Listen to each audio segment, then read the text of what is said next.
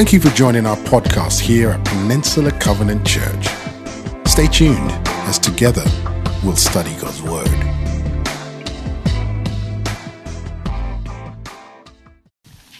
Morning, everybody. I'm just going to hug Ken right now.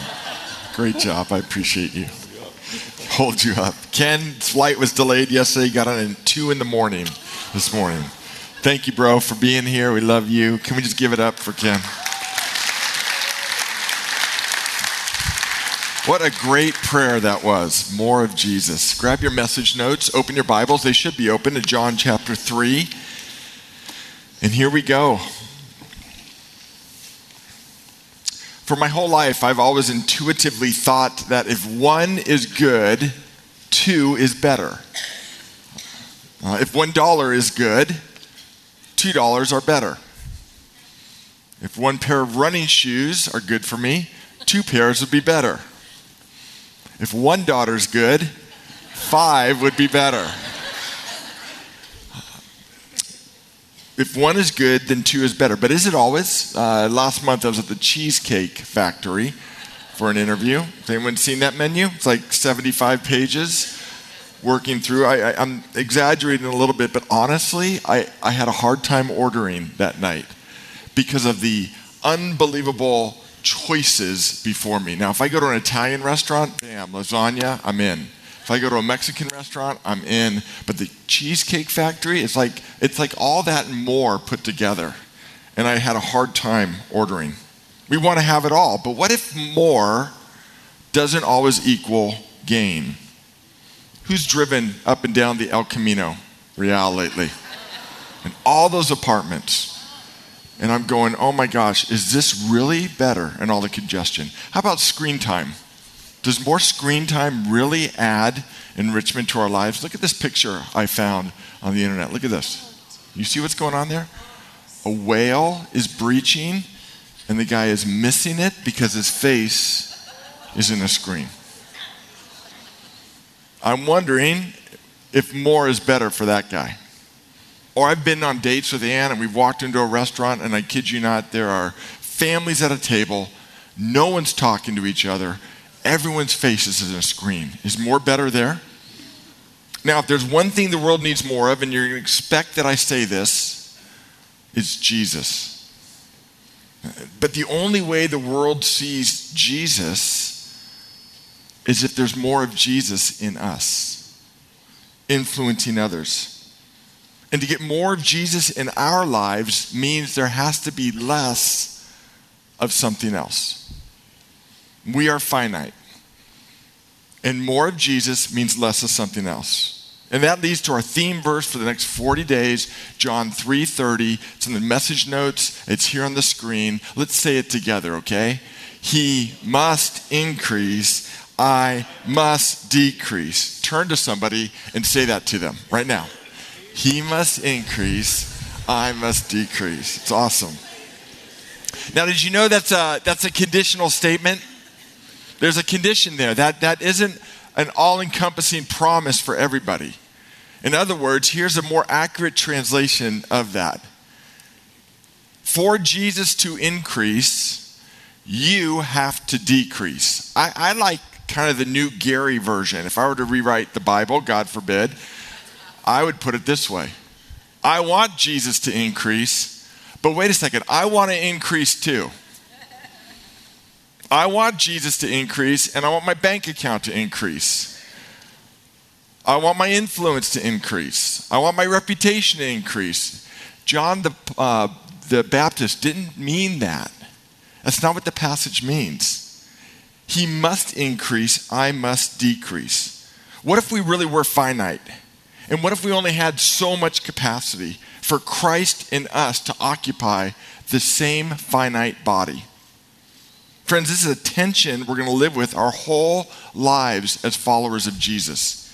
And given these realities, here's an honest question, honestly, honestly.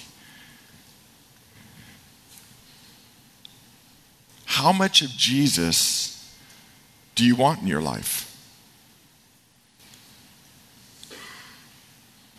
How much of Jesus do you want to occupy your relationships? How much of Jesus do you want to occupy your time? I'm not judging, I'm just asking. Is an hour a week enough for Jesus? How much of Jesus do you want to occupy your finances? He must increase, we must decrease. We live in a finite world. And the only way for the first part of that passage to be true is if the second part is true. And we will always live in tension with that. Early on, right after college, I, I was read this poem. I've never f- forgotten it. I would like to buy $3 worth of God, please.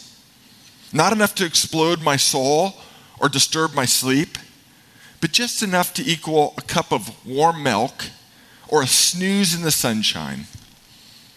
I don't want enough of God to make me love the other or serve the poor.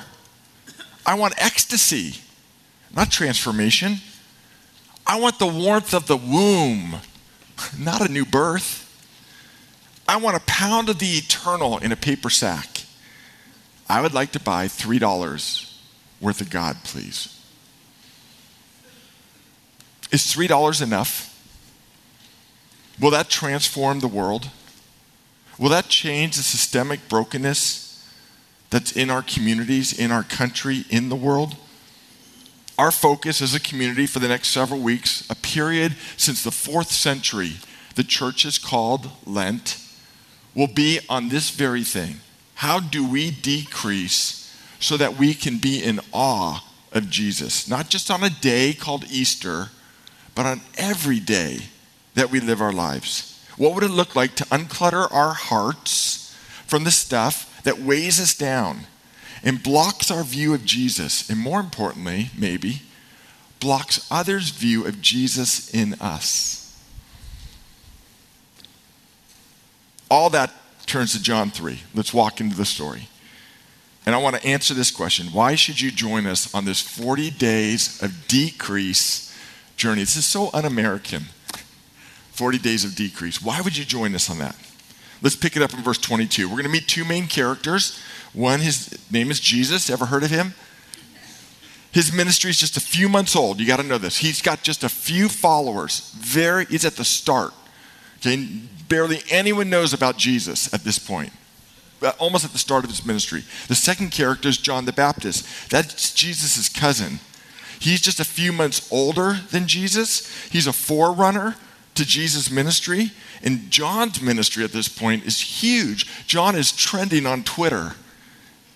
While comparatively, Jesus' ministry is really small. No one knows about Jesus, okay? Very important fact as we enter into the story. You ready? Bible's open? Here we go.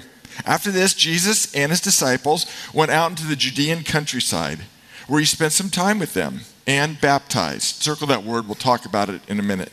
Now, John was also, here it is again, baptizing near uh, Aenon and near Salim because there was plenty of water and the people were coming, third time, being baptized. The word baptized means to plunge or to immerse. In first century uh, literature outside the Bible, the Greeks, when they talk about a ship sinking, they would say it was baptized. Um, followers, philosophers, rabbis, uh, Aristotle, when people want to follow him, uh, they would be baptized and identify as a follower of Aristotle. Uh, in the Old Testament, we have baptisms. We see John baptizing to identify with his ministry of repentance, turning, and preparing for the Messiah. And suddenly Jesus shows up on the scene and he's baptizing, or his followers are. Uh, what we know in the Christian church traditionally as baptism means to identify as a follower of. It's saying, I am no longer the owner of my life, I am under new ownership. I am following Jesus, okay? That's what's going on. Baptisms, same vicinity. John's followers are looking, going, why is that guy baptized? Why are we, we're losing people here? Okay, that's what's going on.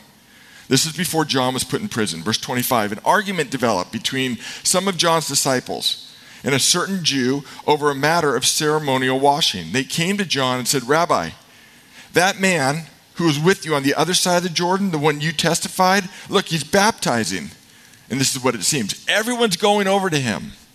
The equivalent of this would be like a church plant happening in Redwood City. And they had traditional music. And all of a sudden, our service got smaller and smaller, but the church plant was growing and growing. And you would write me an email and go, We have a problem. A church plant has started. They love Jesus, they're reaching people, and we're losing people. I want you to get into the mind of John's followers, okay? Are you there? Do you understand what's going on? Okay. By the way, that would be a win. Our, uh, our competition is not any church that honors Jesus. Uh, it's not our competition. We're coming together like never before on this peninsula as a church. It's really beautiful. Our competition are spiritual forces in the heavenly realms that blind the eyes and minds of lost people and create a lot of the pain in our culture. Amen? Amen. Great. Cheer for churches. You drive by churches, pray for churches. I was texted this weekend by five different pastors saying, Give them Jesus today. I'm praying for you today. We just have this thing where we're just, we got each other's backs. It is beautiful. It's beautiful. To this, John replied, This is really important, everybody. A person can only receive what's given to them from heaven. You yourselves can testify that I said, I am not the Messiah. I was sent ahead of him. Then he goes wedding on them. The bride belongs to the bridegroom. The friend attends the bridegroom, waits, and listens for him. And he's full of joy when he hears the bridegroom's voice. That joy's mine. And it's now complete. How many of you have ever been a groomsman or a bridesmaid in a wedding? Raise your hand. Groomsman, bridesmaid. Okay, bridesmaids. Let's talk about you, women. How many of you, whenever uh, you've been a bridesmaid, I mean, I get the best place in the house for a wedding. I still remember your daughter's wedding, Peter, and being able to stand right here. And the bridesmaids came and they stood up here, and all of a sudden, Peter uh, and his, his daughter Jennifer walked. I could see him walking, came in the door. Jana stood up. Everyone turned to them. And here's what the bridesmaids didn't do standing here. What are you all looking at? No one stood when I walked down the aisle. They didn't make it about them. They knew their part in the ceremony was to make the bride great. How many of you have been groomsmen in a wedding? How many of you ever, when the pastor said you may now kiss the bride, pulled the groom away and puckered up? oh, you did that, David. It's not about. here's, what, here's what happened at my wedding, true story, okay? Because it's not about the groomsmen, it's about the bride and groom. My wedding, my brother officiated. He asked for the ring. My best man, who's a jokester, it's always been about my, he's still my best friend. It's always been about Rob. This will go on a podcast. Rob will listen to it. Yes, it's always been about you, Rob. He asked for the ring. Rob does this. And then he turns, and I had like eight groomsmen. They all go down the aisle. My other college roommate, who was bitter that he wasn't one of my groomsmen, is about 10 rows back. He played college baseball. He stands up, he goes, I got the ring, and just whips the ring in a box. Rob catches it and hands me the ring. Completely stole the show. He thought that'd be funny. My wife didn't think that was funny. John is saying, I'm just a groomsman in this whole thing. My whole job is to introduce the bride to the groom. By the way, that's our job too to introduce people to Christ. He's saying, I know my role. You ready for this? This isn't about me. This is about Jesus. And He's here. And you have no idea how much joy I have to have fulfilled the small role I play in this eternal narrative on this planet. That's what John's saying right there. And by the way, it's no different for you and me. Yeah, we don't play a prophetic role that John the Baptist as a forerunner of Jesus. He's prophesied in the book of Malachi and, and he shows up. And I know we don't play that role. But our role in 2019 is to pray ask Jesus to meet people through us. So important, my friends. John's declaring a secret to significant living. It's not about me, he's saying. And then our verse, verse 30, he must become greater. I must become less. You know what we call this? Humility. You know what humility means? Literally, it means to know your place. That's humility, to know your place. In this story, as we see right here, both John and Jesus are being humble. Uh, is it weird for you to think of Jesus as humble? Uh, no, I, I hope not, because he knew his place. Jesus is God, John is his servant. Being humble requires an accepting your place, my place, in relationship to Jesus. We're not the Messiah, Jesus is. And for him to become greater, we have to have a place and become less. Now, God doesn't, and John didn't say that because he diminished himself. He wasn't a sadist who hated life. We see in this passage, he had a ton of joy. He said John 3:30 because he knew it's the only way to live. It is the most freeing, adventuresome, eternally significant way to live. Jesus becomes greater, I become less. Now, I know the church has messed this up in so many ways, and if uh, you don't know Christ or have a relationship with Christ, I'm so glad you're here. Please stick with me. I want to build out for the last part of our message the cost benefit analysis of that statement.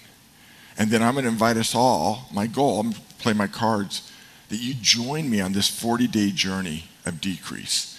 And I'll tell you what that means in a minute. So, why would you do this? What would the result be? What are we praying for in 40 days? Look at page two in your notes. Here we go. Playing our cards right here. Love that. No secrets at PCC. Here's the first you will live a life, if Jesus becomes greater and you become less, it will mean less entitlement and more contentment. Less entitlement, more contentment. I want you to think of your own life and your circle of relationships where this matters, but I also want you to think of our culture. Do you think our culture would benefit from citizens who were less entitled and more content? I think so too. Let's start a revolution with us, okay? That's how Jesus always intended it to be. Look what he said in verse 27. To this, John replied, A person, here's the key word, can receive only what's given to them from heaven. In other words, John's saying, I didn't make this up. We didn't have these crowds. We didn't trend on Twitter because oh, I was so good. God gave that to me for a time. I'm not the owner here, I'm just the manager. Isn't it refreshing when you come across people who are unentitled? This is John's posture with Jesus. He knew everything he was given, he didn't earn. My question is this you ready? Do we? Are we still in the delusion that we're all that? So uh, I'm not going to out any of my daughters because I love them all, but one of my daughters, uh, when she was 10, we were at Sequoia Station, and she found $20 outside of Safeway. $20 bill as a 10 year old. And that's like a million dollars to a 10 year old as we're walking through Sequoia Station, there was someone who had no home, who had a cardboard sign. You know what my daughter did? She gave that person all of the money she found. She was a 100% tither. Everything went that came to her went out to that person. Why? Because in her 10 year old mind, she understood my parents provide everything for me. I'm just going to give this away. Her compassion and childlike faith kicked in. Now, fast forward seven years, and she's now saving for a, a huge trip that her high school was taking. And so uh, her mom and I give her the idea hey, we'll put out an email to our friends and you can babysit. And you can save that money. And so we did, and she got a $100 babysitting job. She comes home ecstatic. $100, $100 to a 17 year old back then, even now. 100 bucks to me, that's a lot of money, okay? I'm like, oh, that's so sweet. I'm like, okay, honey, uh, the first 10% we give to Jesus. What? See, in, in, in seven years, we went from 100% tithing to 100% keeping. What? She, and this is what came out. You know, I know none of us have ever said this. I've earned this. I worked for this. You want me to give 10% of away? And I said, wait a second, hold on. This wasn't a shaming conversation. I'm like, let's just go through this. Whose car did you drive to go to babysit? And who paid for the gas in the car? And who leveraged their relationships to get you the job? And who's fed you for 17 years so that you can be at a place where you have the energy to go get a job? And who's, you know, I went down, She finally goes, okay, okay, I get it. See, I can be delusional to think, well, gosh, I am who I am. I've earned what I've earned. I have the influence that I have because I'm all that. And God says, and John the Baptist says, no, that's actually entitlement thinking. We are a day away from a stroke. We hear this every week here around PCC a heart attack, getting hit by a car. These are things I've dealt with all last week and being knocked out. The only reason we have breath, Colossians says, is because Jesus is holding us together. And when we have less of us and more of Jesus, you know what that produces? Contentment. You know why I hug Ken? Because I love that man, and I am learning to live where we have no guarantees of tomorrow. And I want in the moment for him to know I am so grateful for you and capture the moment. That doesn't come from clutter in my life, that comes from decluttering my life. And I'm not the poster child of this. Jesus modeled this in Philippians 2, by the way. Look in your notes here. It says, In your relationships with one another. Now, now this would cure. I'm not a counselor. Like, honestly, I don't do the therapy on this campus because you come to me, I'm just going to make you feel worse, okay? I'm not, I'm not that good. That's why we have other staff. But um, this is key. Like, this would cure any relational issue any character issue. Have the same mindset as Christ Jesus. This is why I say the culture needs more of Jesus. If we exhibited this mindset more, oh my goodness, look at this. Who, being in very nature God, now look for entitlement anywhere here. He was God, but there was a plan, so he didn't consider equality with God something to be used for his own advantage. But he made himself nothing, taking the very nature of a sermon, literally putting on flesh in the appearance of humanity, being made in human likeness, and being found in appearance as a man. Here's that word again thinking of yourself accurately. He humbled himself by becoming obedient to death, even death on a cross. If we want to be Christ like, we're going to be unentitled. We're going to quit saying, I've earned this. Every day is going to be a gift. Everything we have is going to be God's. I know that sounds grandiose. Uh, and maybe, maybe, I'm just thinking here, maybe it sounds grandiose because He hasn't become greater. We're becoming greater. And it's hard for us to let go of those things we hold on to. Like my daughter holding on to her $100 bill, going, You want me to give $10 away? What else will it produce is this look, less savior complex and more significance. Uh, Ann and I were praying. We pray most every night for our daughters. And she said something uh, at a prayer time uh, just a year ago when she said, It was so good because I tend to worry. And uh, she said, You know, Gary, we can't contend for the lives of our girls. That's God's job. We, in prayer, just to lay them before the Lord and let Him be their Savior, not us. This is what this means. Look what verse 28 says. You yourselves can testify. John said, I am not the Messiah. Turn to someone right now and say that to him. I'm not the Messiah. You can say it to me. Isn't that freeing? Isn't that liberating?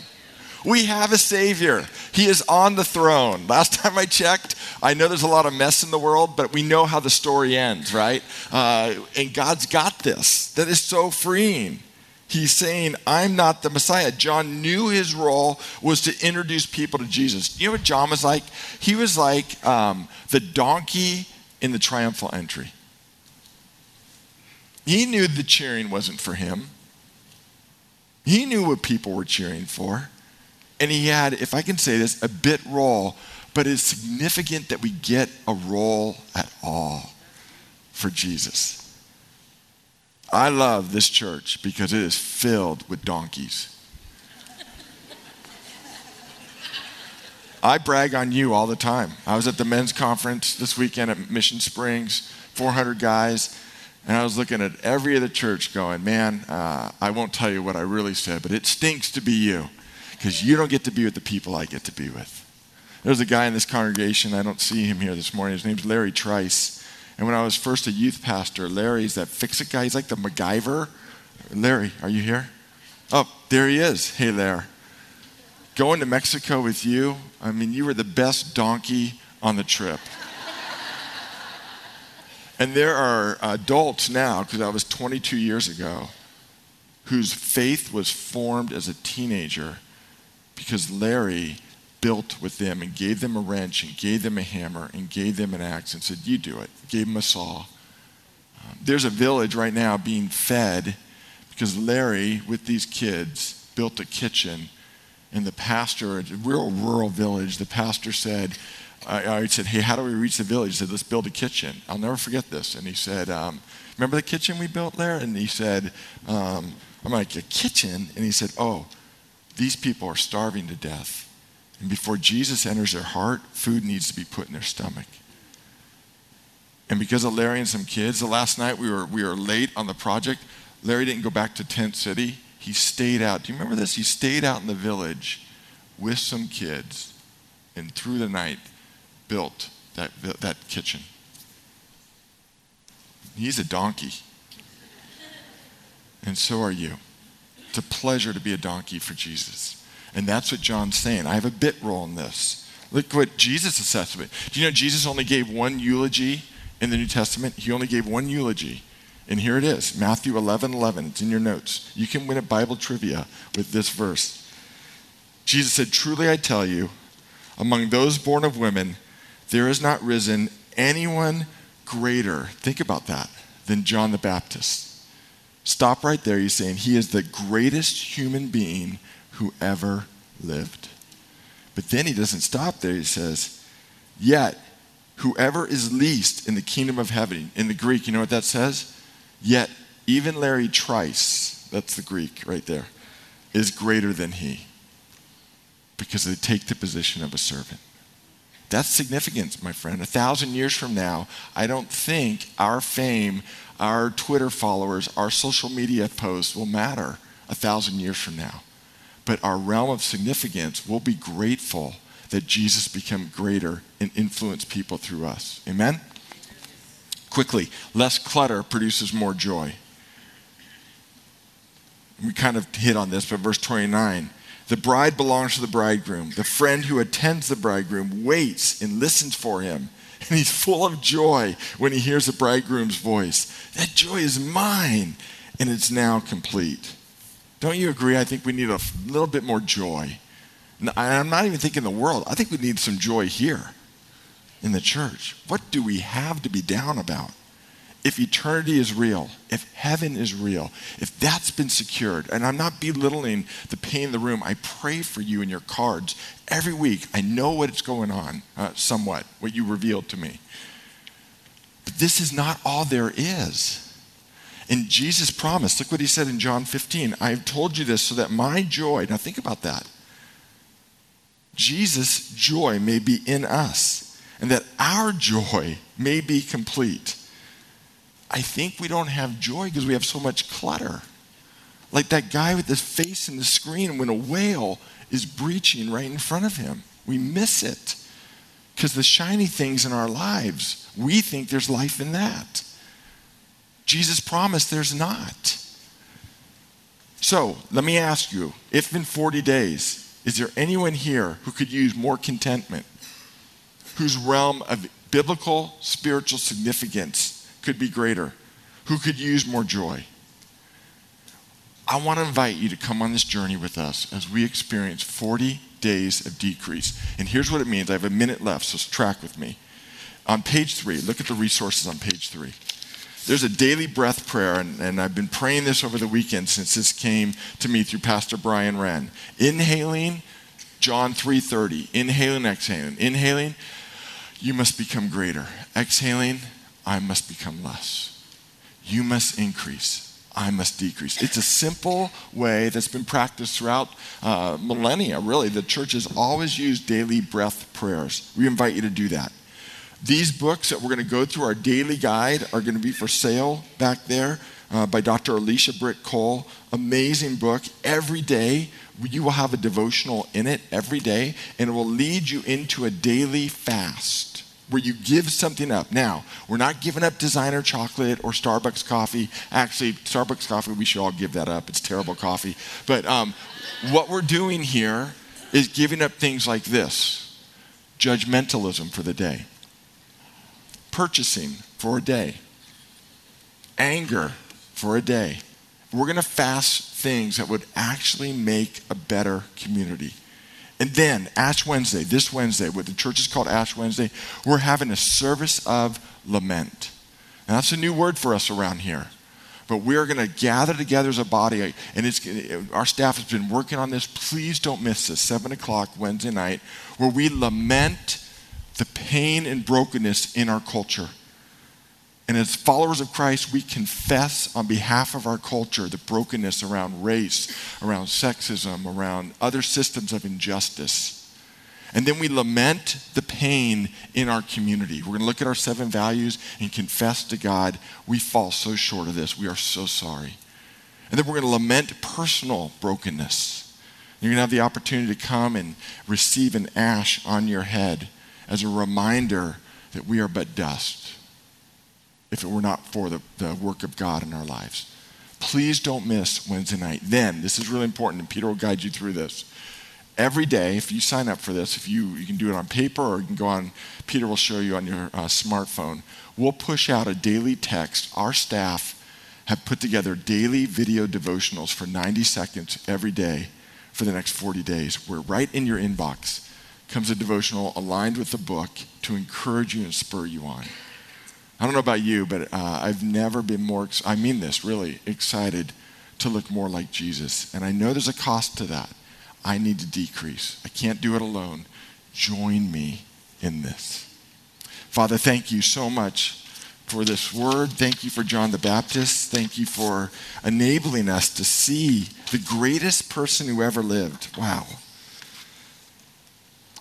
And now let's pray this daily breath prayer together. I'll pray it over you. Breathe in. Jesus, increase. Breathe out, let me decrease. Jesus, increase. Let me decrease. Father, I love you and I love the saints in this room who have, many of them, faithfully walked with you for decades. May we learn and not just be hearers today. We need your grace in these next 40 days. This is not another program. This is posturing ourselves before you so that you can move in us. Pray for that in Jesus' name. Everyone said, Thank you for tuning in to our message podcast here at Peninsula Covenant Church. We would love the opportunity to connect with you more.